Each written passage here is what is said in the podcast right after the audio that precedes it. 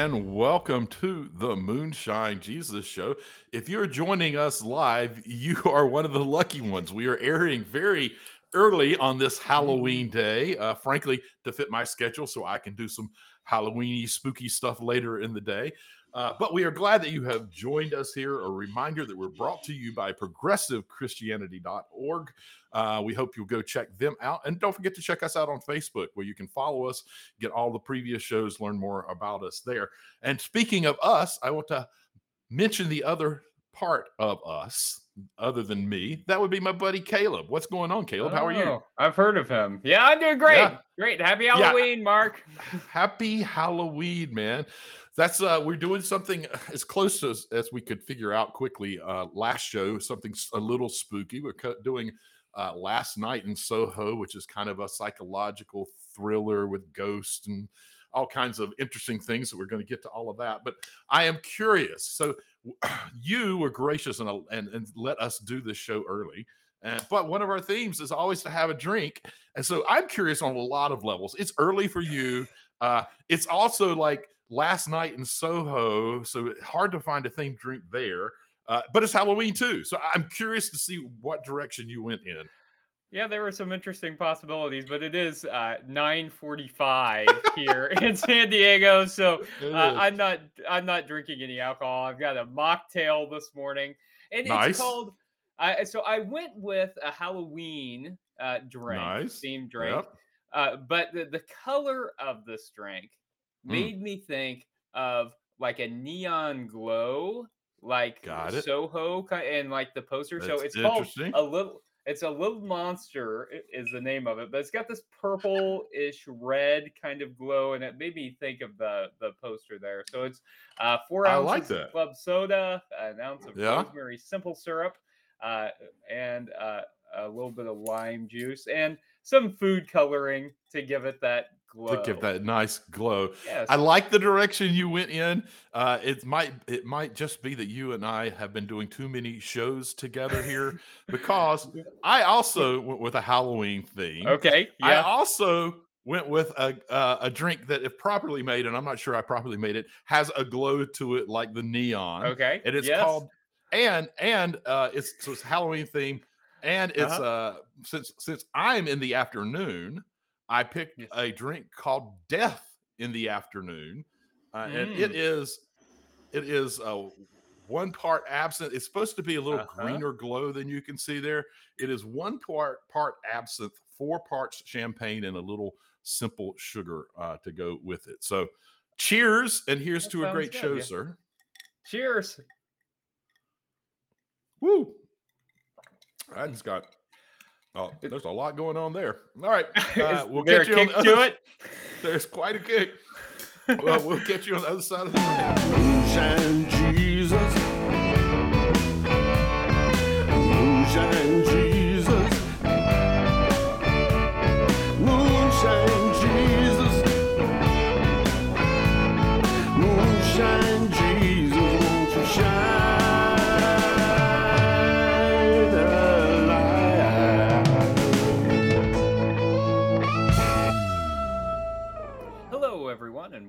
Back to the Moonshine Jesus Show, where today we are talking about last night in Soho.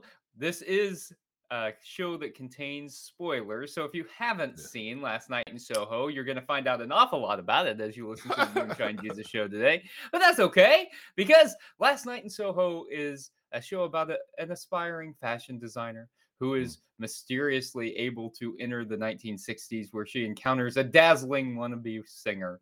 But the glamour is not all it appears to be, and the dreams of the past start to crack and splinter into something darker. Now, we picked this one because it's Halloween and it's a psychological thriller, and we wanted something that's a little bit creepy. It's a little bit outside of what we often talk about here, which is sci fi, fantasy kind of stuff. And I don't think Mark and I, either one, are for uh, horror movies too much. We're Mhm. not uh, big into that, are we, Mark? No, And so definitely not. You're not, yeah. How do you like psychological thrillers, though? What do you think about? I, I do I do tend to like psychological thrillers, and when it comes to horror movies, there's arguments of whether psychological thrillers should fit in it. I Mm-hmm. think you, they should, only because that lets me be able to say I like some horror movies.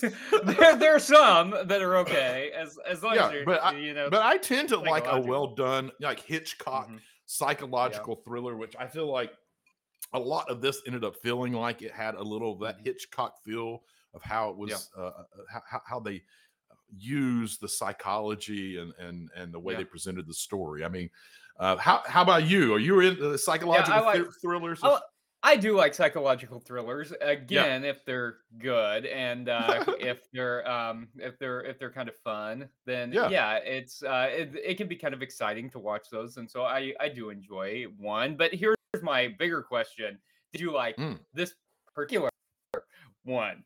Mark, what do you think about last, last night in Soho? I, I I ended up with very mixed uh, take Mm-hmm. on it. Parts of it are were absolutely amazing, particularly the filming of it and the editing of Yes. it and the way. I Mhm. mean, that, I can think of this Yep. one shot where the main characters, I'm going to say, are dancing, and uh, you you've got uh, Matt Smith's character Jack is dancing Mhm. with Sandy, who's the 1960s person that that uh, Eloise ends up going back to and visiting and seeing. Mhm. And Eloise and Sandy are, are switching in and out almost Yeah. seamlessly dancing Mhm. with Jack. And there's no camera cut. Matter of fact, I think there was only one camera trick in terms of there was a moment where they kind of mor- morphed while they were dancing. Alice, Mhm. like he he was in between them and the the the lens but they had these beautiful seamless where he would he would dip them out of out of camera and when they came back it was the other person and it was a Mm-hmm. Right. scene so there was there's parts of it i thought were incredibly well done just from a filmmaking point of view is, is beautiful beautifully shot it was strange this was definitely a slow burn right mm-hmm. It was. like like the first 30 minutes or so you're kind of going oh well not not only am i not sure where this is going but there's not much story being set up here at least it didn't feel like it hmm hmm Yeah, I th- I think that's right, and I, I agree about the. I like the the camera and the the the camera angles, cinematography, and the the the grittiness of Soho in the in the '60s and even today yeah. that it captures. I think was was fun. But yeah, you're right. It's it it's kind of it is kind of a slow burn, and then once it starts burning, there's uh uh, some inconsistency that makes it a, a, a little difficult. Um, for instance, uh, I, I'm not quite sure what the rules are of Yeah. Eloise and, and her relationship with with dead folks or the past. uh, uh, because right, like at first, it seems like it's going to be a, a sixth sense kind of thing. Like she can see dead people in, in Right. mirrors or right something. she sees, Then she a sees her mom we get we get that real early mom, on right?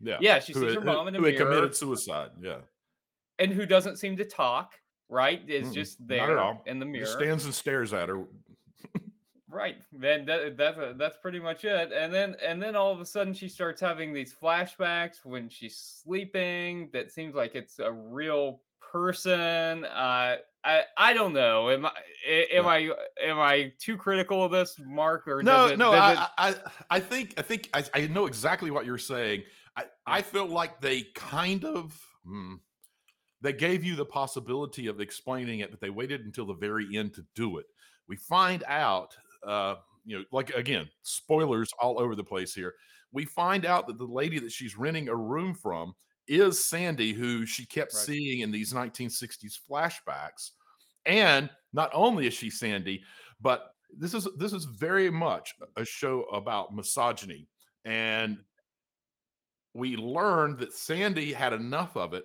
and started killing off these guys that she was being forced into uh, really prostitution with um, and she is killing them and putting them in the walls of the house yes. And for me that's kind of your explanation is that eloise seems to be somehow psychically connected with the dead Mhm. and in the place that she is staying she is literally surrounded by the energy of the dead And so it Yeah. seems to me at her house, her mom was kind of absent and not there a lot, and and probably the body was buried in a cemetery. Um, so she has these these kind of removed, quiet, uh, not interactive visions of mom. But then when she gets into this upstairs bedroom, she starts having these massive, like very realistic, so realistic that um, she has physical. She comes back sometimes with a, a physical reality from those visions, uh, like when Yeah. uh, Jack The hickey. we were Yeah. yeah, the hickey so I, to me I, I kind of feel like that that was trying to be implied but it was it was it was too much be there was too much of it being implied rather than giving us some real hints if that is that that's what they were trying to to to to reveal to us i don't know Well, I, thank, thank, thank you for explaining that to me, Mark. I, I I, don't know if still have a question. I, so I still have questions. I need more Yeah. explanation here. And it's uh okay. So um, I I, I get that. I, I think that's right. Uh, except that uh, it, it, whenever she breaks the mirror in the Right. because uh the in the in the dream world, uh, the world of the dead, the 1960s, it seems like that then shatters this uh, veil between her life and the life she's encountering in the Mhm. dreams. Uh, she begins to see people as she's awake in the waking hours. Uh, but then there's also this moment where uh, the older Sandy is Yeah. chasing Eloise at the end of the movie, and. Jack's like ghost is there and Right. slaps Sandy, and she seems to uh, feel that. Uh, how is it that Sandy is a, who's not psychically connected to the dead, Right. who's lived there for years and years? How is it that all of a sudden this ghost is able to physically assault Sandy?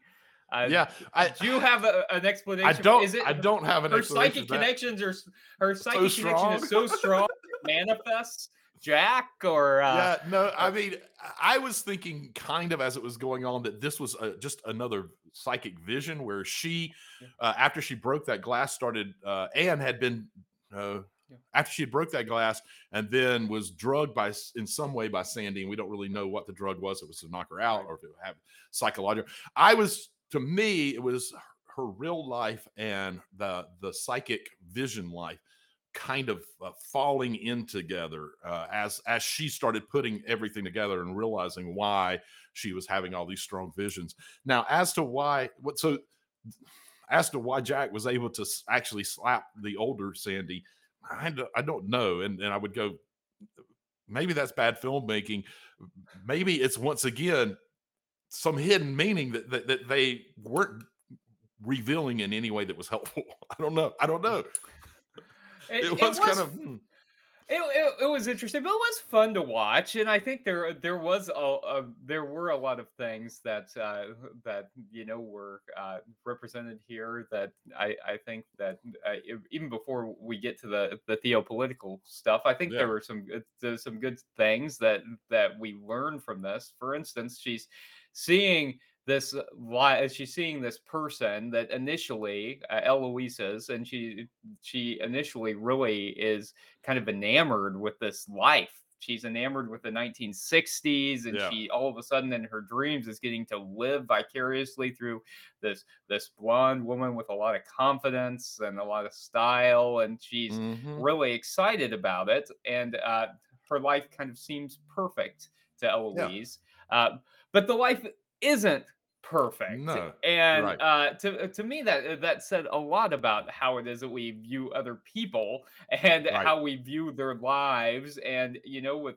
uh, social media in particular, I think we can see people's lives and we can see people present the Photoshop versions of their lives where everything seems absolutely perfect.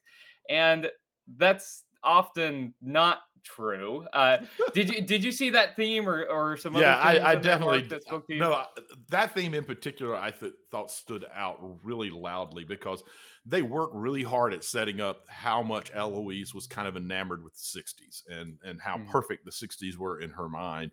Uh, and and I do think that's one of the parts of this storytelling is to try to break down that that mythology that we all do tend to carry around when we begin to idealize things without actually experiencing them in their fullness.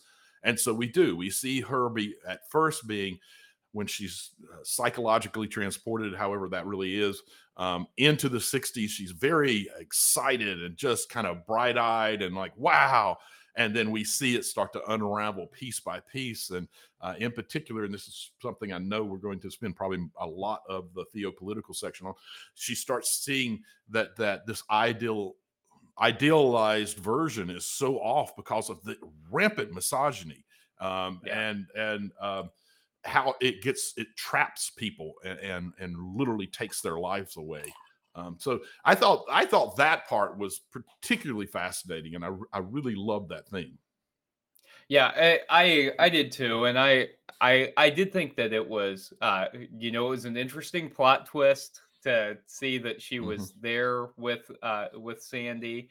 I, I didn't necessarily see that coming until later on in the film. Uh and I I also didn't see the other twist necessarily that the uh, guy who was following Eloise, I thought it was uh, an older version of Jack. I mean, they set that Right. up pretty hard for They us did, to yeah. think that. They, Uh, they, they definitely uh, wanted you to. Uh, They definitely did. I mean, cutting from an image of Jack to the old guy. I mean, it's Right. uh, they set it up in that way, but uh, but I didn't see him being the vice cop, and I, I thought that was an interesting piece of filmmaking, and it it did. Uh, I think make us question a lot of assumptions of, that we hold Mhm. about people, and I, I thought that part of this movie was uh, particularly strong. Uh, but uh, Yeah. but agree there there were there were some issues but over, all in all i kind of liked it what what's your assessment all I all? agree. I, I liked it. Um, I didn't love it. I liked it, but I will say this: um, the way it ended, particularly with the reveal of older Sandy, I very much am probably going to go back and rewatch this show, knowing that. Uh, Yeah. I think it would be fascinating to to watch how that plays out with with that reveal now, knowing that the young Sandy and the older woman that she's renting from are the same person. Um, it's Yeah. really fascinating. Um, and, and they th- there's lots of things buried in here. For instance, Yeah. remember when she was in the library uh, researching to trying Mm-hmm. to find about a woman who might have been killed? All the pages that she kept landing on weren't about a woman killed. They were about men, men being killed, and and not bodies being lost, and then not being able to fi- figure out where they are. So there were all Yeah. these. I noticed that. I have to wonder there are might be other little kind of s- slow reveals that if you're paying enough attention and now know the backstory that you would see what what how they were kind of letting you know ahead of time without actually saying anything. I, I don't know. It, would be interesting to see for sure. Yeah I, I think definitely. So you know there's a lot of stuff in here that we've already hinted to that i, I think is theological and political and Yeah. let's let's spend a little bit more time talking about that. What do you say? Let's uh, take a break and come back Thank you.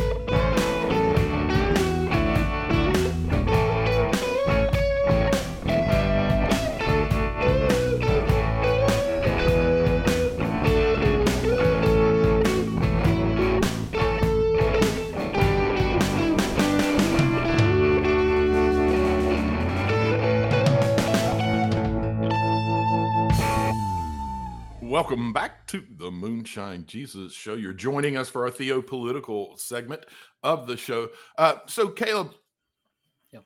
one of the things one of the that we you start figuring out after after the slow burn and we get into the kind of darker side of the story we see very quickly uh, that jack is basically manipulating women by playing on their dreams and their desperation and and we realize quickly how deplorable he is and Mhm. um it I couldn't help but think of of all the men that we see do that, Yeah. but maybe particularly because of the time we're in right now, how that plays out politically in the United States. Hmm. I'm curious. Do, do you see any of any of that theme uh, being reflected in the current realities, particularly uh, in, in, our- in the political world as we see elections coming up and all that kind of stuff? Was there anything that that kind of spoke up for you there?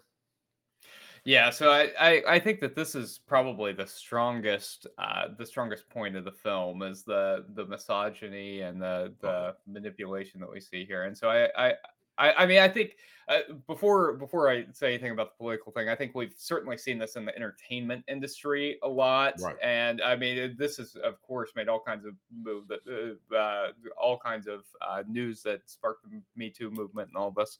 Uh, and so I think the fact that she's kind of in the entertainment uh, industry in the 1960s and Last Night in Yeah. Soho uh, speaks to the way that that whole system works. But I think, yeah, we've also also seen a lot of more like public mis- misogyny in uh, in politics as well. I think, especially uh, when Trump came into politics and made it Yeah. okay for for people to say openly that uh, Yeah. that they eh, they don't think women can handle responsibility. Whenever you know uh, Trump was campaigning against uh, Hillary Clinton and didn't have any Mhm. problems, you know, using her Right. her gender as uh, A weapon. weapon, yeah, uh, Yeah, I think yeah. was uh, was something that that really gave people a lot of permission. So I think we're seeing a lot more people being publicly misogynistic uh, now Mm-hmm. than we have in decades, uh, and it's it's still there, even though Trump isn't president anymore. Are you seeing it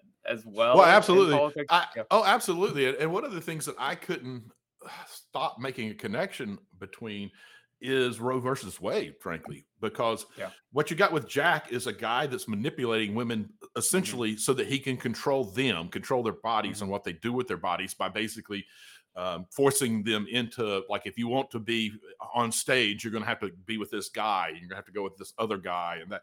And I just it kept I kept thinking about how Mhm, much mm. uh, the particularly the Republican Party has doubled down on the the old white men's need to control women's body and be in charge of it.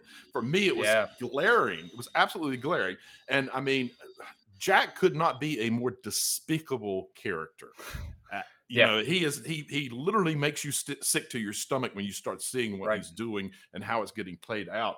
And it just it boggles my mind that we've got an entire political party who's doing this and Mhm. people aren't well, Hillary said they're de- deplorable. She was right. Um, you know, but but we don't see a lot of people calling them out and saying this makes me sick to my stomach. Why do you think that you have any right to control a woman's body uh, and, and be in charge and and use it in whatever way you think should should be done? I mean, it is that stretching Yeah. it too much? I mean, that's what no, I, I, think you're. I, I think you're right. The other interesting thing I think about uh, the the whole Roe v. Wade thing is that uh, that I don't think a lot of Republicans actually even care about abortion uh, when we're talking about people in Republican leadership. I think they see that as a tool to manipulate people into voting against Mm. themselves because they've created this uh, this over the past several decades this uh, this single issue voting platform where they get right. people, pri- primarily like conservative Christians, to misinterpret scripture so that they think that they're morally obligated to vote uh, for a candidate who is against abortion, even Right. though they uh, they may have values that are against life in every other possible conceivable way, Right, right? They, yeah, they're going to be against uh, they're going to be against foreigners, which the Bible is, uh, you know, very clear on welcoming the right. they're going to be uh, against actually taking care of that baby once it is born uh, because they want to cut Mhm. social programs. They're going to be the Yep. first to call those uh, those mothers who they force to have babies, uh, you know, uh, people who are welfare queens, and then uh, cutting welfare as they're doing it. Right. it's it's all kinds of manipulation but uh, Yeah. but i think that they they use this uh, this this issue to uh, to to really marginalize and uh, uh, people further and to exploit women Uh, yeah, so, absolutely. yeah, and, and that's the part I, I think you're completely right. And that's the part that really just confuses me because when we put it into one person in this show, Jack, Yeah. uh, who who manipulates people to do things that aren't really for good for them and goes against anything they might have done in before that. He uses their dreams, their high expectations, their high desires, their you know, and their desperation against Sure. them. And and Yeah. we do. I, I I have this visceral kind of reaction of how deplorable and what a terror. But somehow, when we port that to, uh, you know, the the whole political party, it it. I don't see a lot of people who are saying this just makes like Hmm. that is so deplorable. It's just like, well, they Yeah. really shouldn't be doing that. We need to work hard to make sure that you know, blah blah blah. That's I mean, true. why isn't it more of a visceral kind of? This is like this shouldn't be happening, and it's it's the, it's the worst. ah, I I I, I Yeah, get th- I mean, that's one of the things- it upsets me that much. I know. I so this is one of the things I think is is uh, is wrong with the, the modern Democratic Party in particular. Is Yeah. like the the Republicans are are fine with with with using every ounce of energy they have to defeat Democrats. I think Democrats. Uh, have not found that visceral reaction, uh, Right. even other than maybe against Donald Trump. Uh, but but degree, in yeah. ter- but there are people in power who are just as bad as Donald Right. Trump. Uh, Oh yeah, or uh, or and smarter. so I, I which makes I them a little more dangerous, right? which makes him a little more dangerous. And so I I think that uh, that I think that liberals have to stop fighting amongst ourselves and really have to organize uh, to to fight against this. Uh, you know, a party that is really anti-intellectual that is Yep. uh, that is really anti uh, marginalized folks and is really just pro uh, white people money and power and so i mean that ought to be enough to make us mad mark uh, Oh, we, it, we ought it, to it really have a visceral reaction and, Yeah. and be able to fight against them organize against them Yeah, I agree. It really should. I just, I, I, I'm, at, I am at a loss that I don't see it happening more in terms of more people being at so, so just ridiculously upset over what they're doing and how they're doing it, and particularly the way that they are treating folks who aren't white men. Um, that that we don't see a lot more energy from that being disgusted by it out there right now, uh, getting people to vote and, and making sure that that is not the way that this nation ends up getting ruled because we could quickly go down a path where it, we we do end up not just in the 1960s but the 1950s and the 1940s and the 1930s it could get really Yeah. bad um, and, and we don't want to and that is one of the things that the that, that the grand old party actually does is they idealize idealize the way things used to be when the reality is those things weren't great uh, there was some pretty horrible times. So um, and and that there's a couple of times, that- yeah, Ma- Mark, to me, that that's one of the points of this movie too. Is Right. that nostalgia is just seeing the past through rose-colored lenses, right? It, You know, because because Ellie in the movie, she idealizes the 60s. She was never even there, and Right. she she idealizes what this time was like. There's a, there that moment where she's talking to old Sandy, and she says, "If I could live anywhere at any time, it would be in London in the 1960s." right, But but then she gets to experience London in the 1960s as this uh, seedy, dirty place where uh, where Sandy is taken advantage of, and Yeah. where there's this rampant misogyny. And Mhm. uh, I think this really speaks to the danger of you know the, this past that we create. And there's the, the one of the things I really appreciate about Buddhism is this I this notion that the past doesn't really even exist you know that Right. it's it's this created image in our mind and it's skewed by every single person and the future isn't here yet the only moment we've got is this one and Yeah. I, I think there's some real power in not getting too stuck in the past but but recognizing that we've we've got to be here in Right. in this Oh, absolutely. moment. and and and that's a a that that nostalgic kind of desire that we tend to have is uh, another thing that the that the Republican Party are taking advantage of and playing off of. And this, I love that this show it does try to show us in real terms that nos- that nostalgic look that we thinking the way we think nostalgically of the past is frequently very wrong and Mhm. and and I wish we could figure out how to counter that message for them. Listen, before we just keep going down this rabbit hole, I want to back up a little bit. One of the things that is also a, a- a quiet theme in this movie is uh, mental health. Her her mother Yeah. Uh, Mhm. was uh, ha- had mental health issues, and they contribute her committing suicide to some of those mental health issues. Uh, Ellie is definitely struggling. She talks about how she's been in a prison all of her life.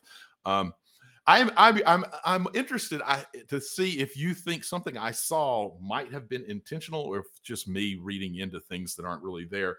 I thought it was very interesting. The only time that we, at least until the very end, where as you pointed out, there was lots going on, and there was like he reaches out and slaps her, and there was this physical exchange. We do see Ellie with coming back after one of her first visits with a hickey on her neck, and and I was already thinking that this was kind of an internal thing that was happening in her head in terms of her visiting the past. Um, I, I was, for me, that was like this brilliant kind of um, way of showing that our how our insides, our internal worlds, impact our external beings as well, Mm. and how we don't always take that seriously enough. Do you think I was overreading that as a metaphor, or? Uh, maybe, but I like Yeah. it. I, I, mean, I think that that makes it. Uh, I think that makes the point stronger because uh, I think they were trying to talk about mental illness, but uh, but I'm not sure we got anywhere Right. uh, real concrete on it, other than her her her mom died, and then whenever she's trying to talk about it with uh, her classmates, there's a lot of kind of exploitation and making fun of her for that, and and, and I think that they they talk about the mental mental health uh, in that way, kind of a commentary on that in that way. So I I like your explanation. I think better than the than the mental health that we get in the movie, and I I, Yeah. I think that's a stronger point than than maybe the movie actually makes. so I, All I right. think they should Yeah. hire you, Mark, to say this is this is uh, this is making a commentary on the way our inner lives affect us fact, out, our out external. our external life. I, I Yeah, do I like think that. I'm I'm kind of with you. I do think that they lost lost a lot of opportunities to a- address uh, not just um, any kind of mental uh, issues, but also just how our internal lives do impact our outward life a lot more than we tend to think about. There was so many opportunities for them to to do a, a better job talking about that. Um, but um, maybe maybe that the hickey can just be our. We'll just take that with us and redeem it as little bit as we can. Because that's something because I I, I like that because that's one of the o- moments too where the movie kind of fell apart for me. Right. Because Yeah. uh, because is she observing Sandy? She seems to be at first, just looking in the Right. mirror, or is she Sandy? And she's, she's Right. For a while there, you really couldn't. Yeah. It, it's You it, really it was, couldn't It tell. was. so tho- I like it, Mark. I think you have Well. made sense of this for me. I've, I've certainly not made complete sense of it, but maybe maybe we made a little advancement. Listen, we could I like keep it. talking about this, but we are running short on time, and we've got to get to our next segment. So we're going to take a quick Mm. drop and come back on the other side and see if we can make our co-host look stupid. Yeah.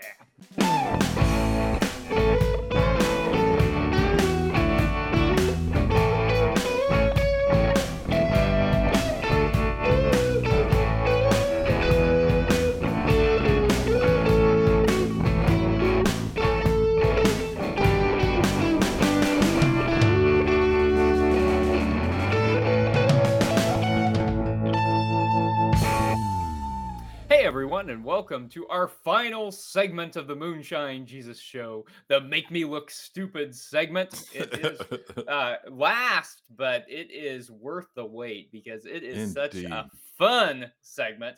And uh, I am not going to be benevolent to you, Mark. I'm going to ask my Okay. question right away, largely because uh, you you've helped me make sense of this movie, and I've I've got something that I need. To Uh oh. I don't know if I can help. We'll see. So I, I'm still a little confused about Okay. Eloise's uh, relation to Sandy, and Yeah. uh, you know she has a strong connection with Sandy, I guess, because she's living in her house, and there's all these dead folks who are around her. So uh, at the end, Sandy has died in the fire in in her house. And Eloise continues on with her life and finds success it seems, in fashion school. And she is doing this kind of runway project, and it seems like she's kind of the star student, thanks in large part to Sandy, helping her find kind of that confidence. So the final scene, though, is hmm. Eloise looking in the mirror and seeing Sandy's reflection, but not like her mother's, where her mother is a separate entity, like if you were looking in a mirror, but as if she is Sandy. And then she Right. goes to the mirror and they both tap the mirror at the same time. Eloise on one side and Sandy on the other. So help me make sense of this, Mark. Uh, is El- are Eloise and Sandy the same person now, or is Sandy somehow psychically uh, with Eloise? Uh, uh, Right. what what does that mean? That's what I want to know. What does the ending mean? Yeah, I I can't I I it's a very good question because I don't really have I know. much of an answer. To to Ah! me, to, to me there there it's kind of wrapped up in a number of things. It's one one was a message of we never fully escape our past. Mm. Uh, and, and so even though she's been successful, that we still have these moments where we see that the past is still impacting her. But in, in a lot of ways, uh, that little tap to me felt like we don't always escape our past, but sometimes we learn to make peace with our past. Um, as to whether the same person or I don't know, I'm with you. Maybe it's the psychic energy. She was there as Sandy was about to, to die, and so she absorbed some of that energy. I I don't know. It, it sounds a uh, thank you mark for saying you don't know. I appreciate that. Uh, i think the uh, I, I think what you're what we're really discovering is that the ending just didn't make any sense. I, I, I don't think it was it wasn't thought through real carefully. It just Yeah. is uh, Yeah, I, th- Oh, I think you know at the beginning when we were talking about it, and I talked about how I thought the, the incredible the filming was and the editing and the directing. You'll notice that I didn't say anything about the writing because I I, kind of did notice that yeah, I kind of, I kind of on the same page with you. I, I, there's, there's a lot of you've got to work a little too hard to fill in the gaps and, and the holes in the story and what's really going on. One of the things that's going on that I wanted to ask you about um, Okay, was yes. so. Are there any guys that don't come off at least part of the time as fully creepy? Um, well, her uh, uh, so two that I can think of that aren't. Yeah, I, I think I might know who they are, and I would disagree that in the storytelling. wait, of- wait, let me one- give my answer first. Let's see. Yeah, Let's see. all right, Okay. right. So one is the guy who works in the bar with her, um, who warns her about uh Hansy, who we find out is Right. the cop. He he seems to be kind of supportive of Eloise, uh, more so than the female bar bartender. And um and I, I was going to say her friend, but uh, who she she starts a romantic relationship with. But at the beginning, he is a little seedy. He is a little creepy because he's standing out there in what we assume is an all-female dorm, or at least I did uh, assume Right. was an all-female dorm, but then maybe isn't. Uh, and he he seems less creepy as it goes along. So I, I don't know. Uh, what do you think, Mark? Well, I, I I do kind of think that guy's uh, his name is John. I I do kind of think that I didn't read him as creepy as just kind of like maybe socially out of touch, like not recognizing that where what he's standing there is kind of weird in, in, in the particular Yeah. because everything else we see from him, he really comes off as a not just a good guy, like this incredibly in, um, like literally she sneaks him into her bedroom, uh, you know, her rented room where there the strict rule of no men in the house, which is kind of funny because there's the men uh, there are a lot of men in the house. Mhm. It's Right. dead. Uh, Yeah. and and and old Sandy comes up and practically beats him to the, this just barely to death, almost to death. And then the next day he shows up at the library to help to help That- that's research. I was like, true. that is a really seriously good dude right there. Uh, Yeah. I just wondered if uh, is is there's is the writing so bad and so cliche that he's supposed to represent the one in a million guy that's actually a decent person. Uh, uh, maybe. I don't know. Uh, what do you think? Do you think? Is- uh, uh, the one in a million guy she has found that's uh, that's good in this world of misogyny and Right. uh, that uh, John John's the guy. Uh, yeah, maybe. Uh, maybe. well, it's- I, I for me it's, it's almost uh, they were very heavy handed that almost every guy was a really horrible person. Um, in some way, creepy and odd, and and and I I love that we did have John. That there is this Yeah. little bit of hope in there that that Yeah. there are folks who are good people, who have good intentions, and and really care about you know everyone in the world, and doesn't Yeah. try to use them or abuse them or, or that kind of thing. I I found that a little hopeful. Now, who'd you think I was gonna say?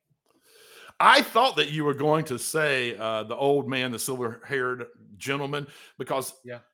he ultimately they, they while they say he's handsy, we don't ever see him at, do that and that kind Right. of thing. But they did. He ultimately should be seen as a good guy, but they even him they set up as this creepy guy. You know, he was the cop Yep. that was was in the '60s trying to make sure that the women were were okay as best as he could. Uh, and Yeah. and he continues even after he's retired to to live in the area and try to be aware of particularly the younger women and mm-hmm. so that he knows if they're okay but even he in the way that the writers set Yeah. this up is made out to be this creepy old man Yes. Yeah, I uh, they really do pound that hard. They want you to think that that's Jack and that Oh, there's yeah. a real threat for her uh, for her life with Yeah. with this guy. Yeah, and eh, and he is he is a, I mean he's a vice cop and so he yeah acts like a, a vice cop and Yeah. he's he's not uh, he's set up as kind of shady too. I He I really is. agree with you on it. He's, Yeah. It doesn't seem like a wonderful example to right, defeat exactly. male misogyny. well So- well well there you there you go There you go. Uh, you know what? Uh, this this has been a lot of fun, Mark. Um, Yep. And we we're we I think are going to leave next week as a surprise yeah, for what we're going to talk about. Uh, that way, uh, you all can can be just as surprised as as we are. Maybe we'll let you know ahead of time, but uh, uh, We'll but think about it. for now. Yeah, we'll think about it. We'll think about it. But for now, it's been fun. Thanks, Mark. Uh, it's good to talk uh, about last night in Soho with you. And uh, thanks for joining us early, those of you who did. And Yeah, cheers absolutely. to you, Mark. cheers sir everyone else out there. See you next time on the Moonshine Jesus Show. Moonshine Jesus, no sky. Moonshine.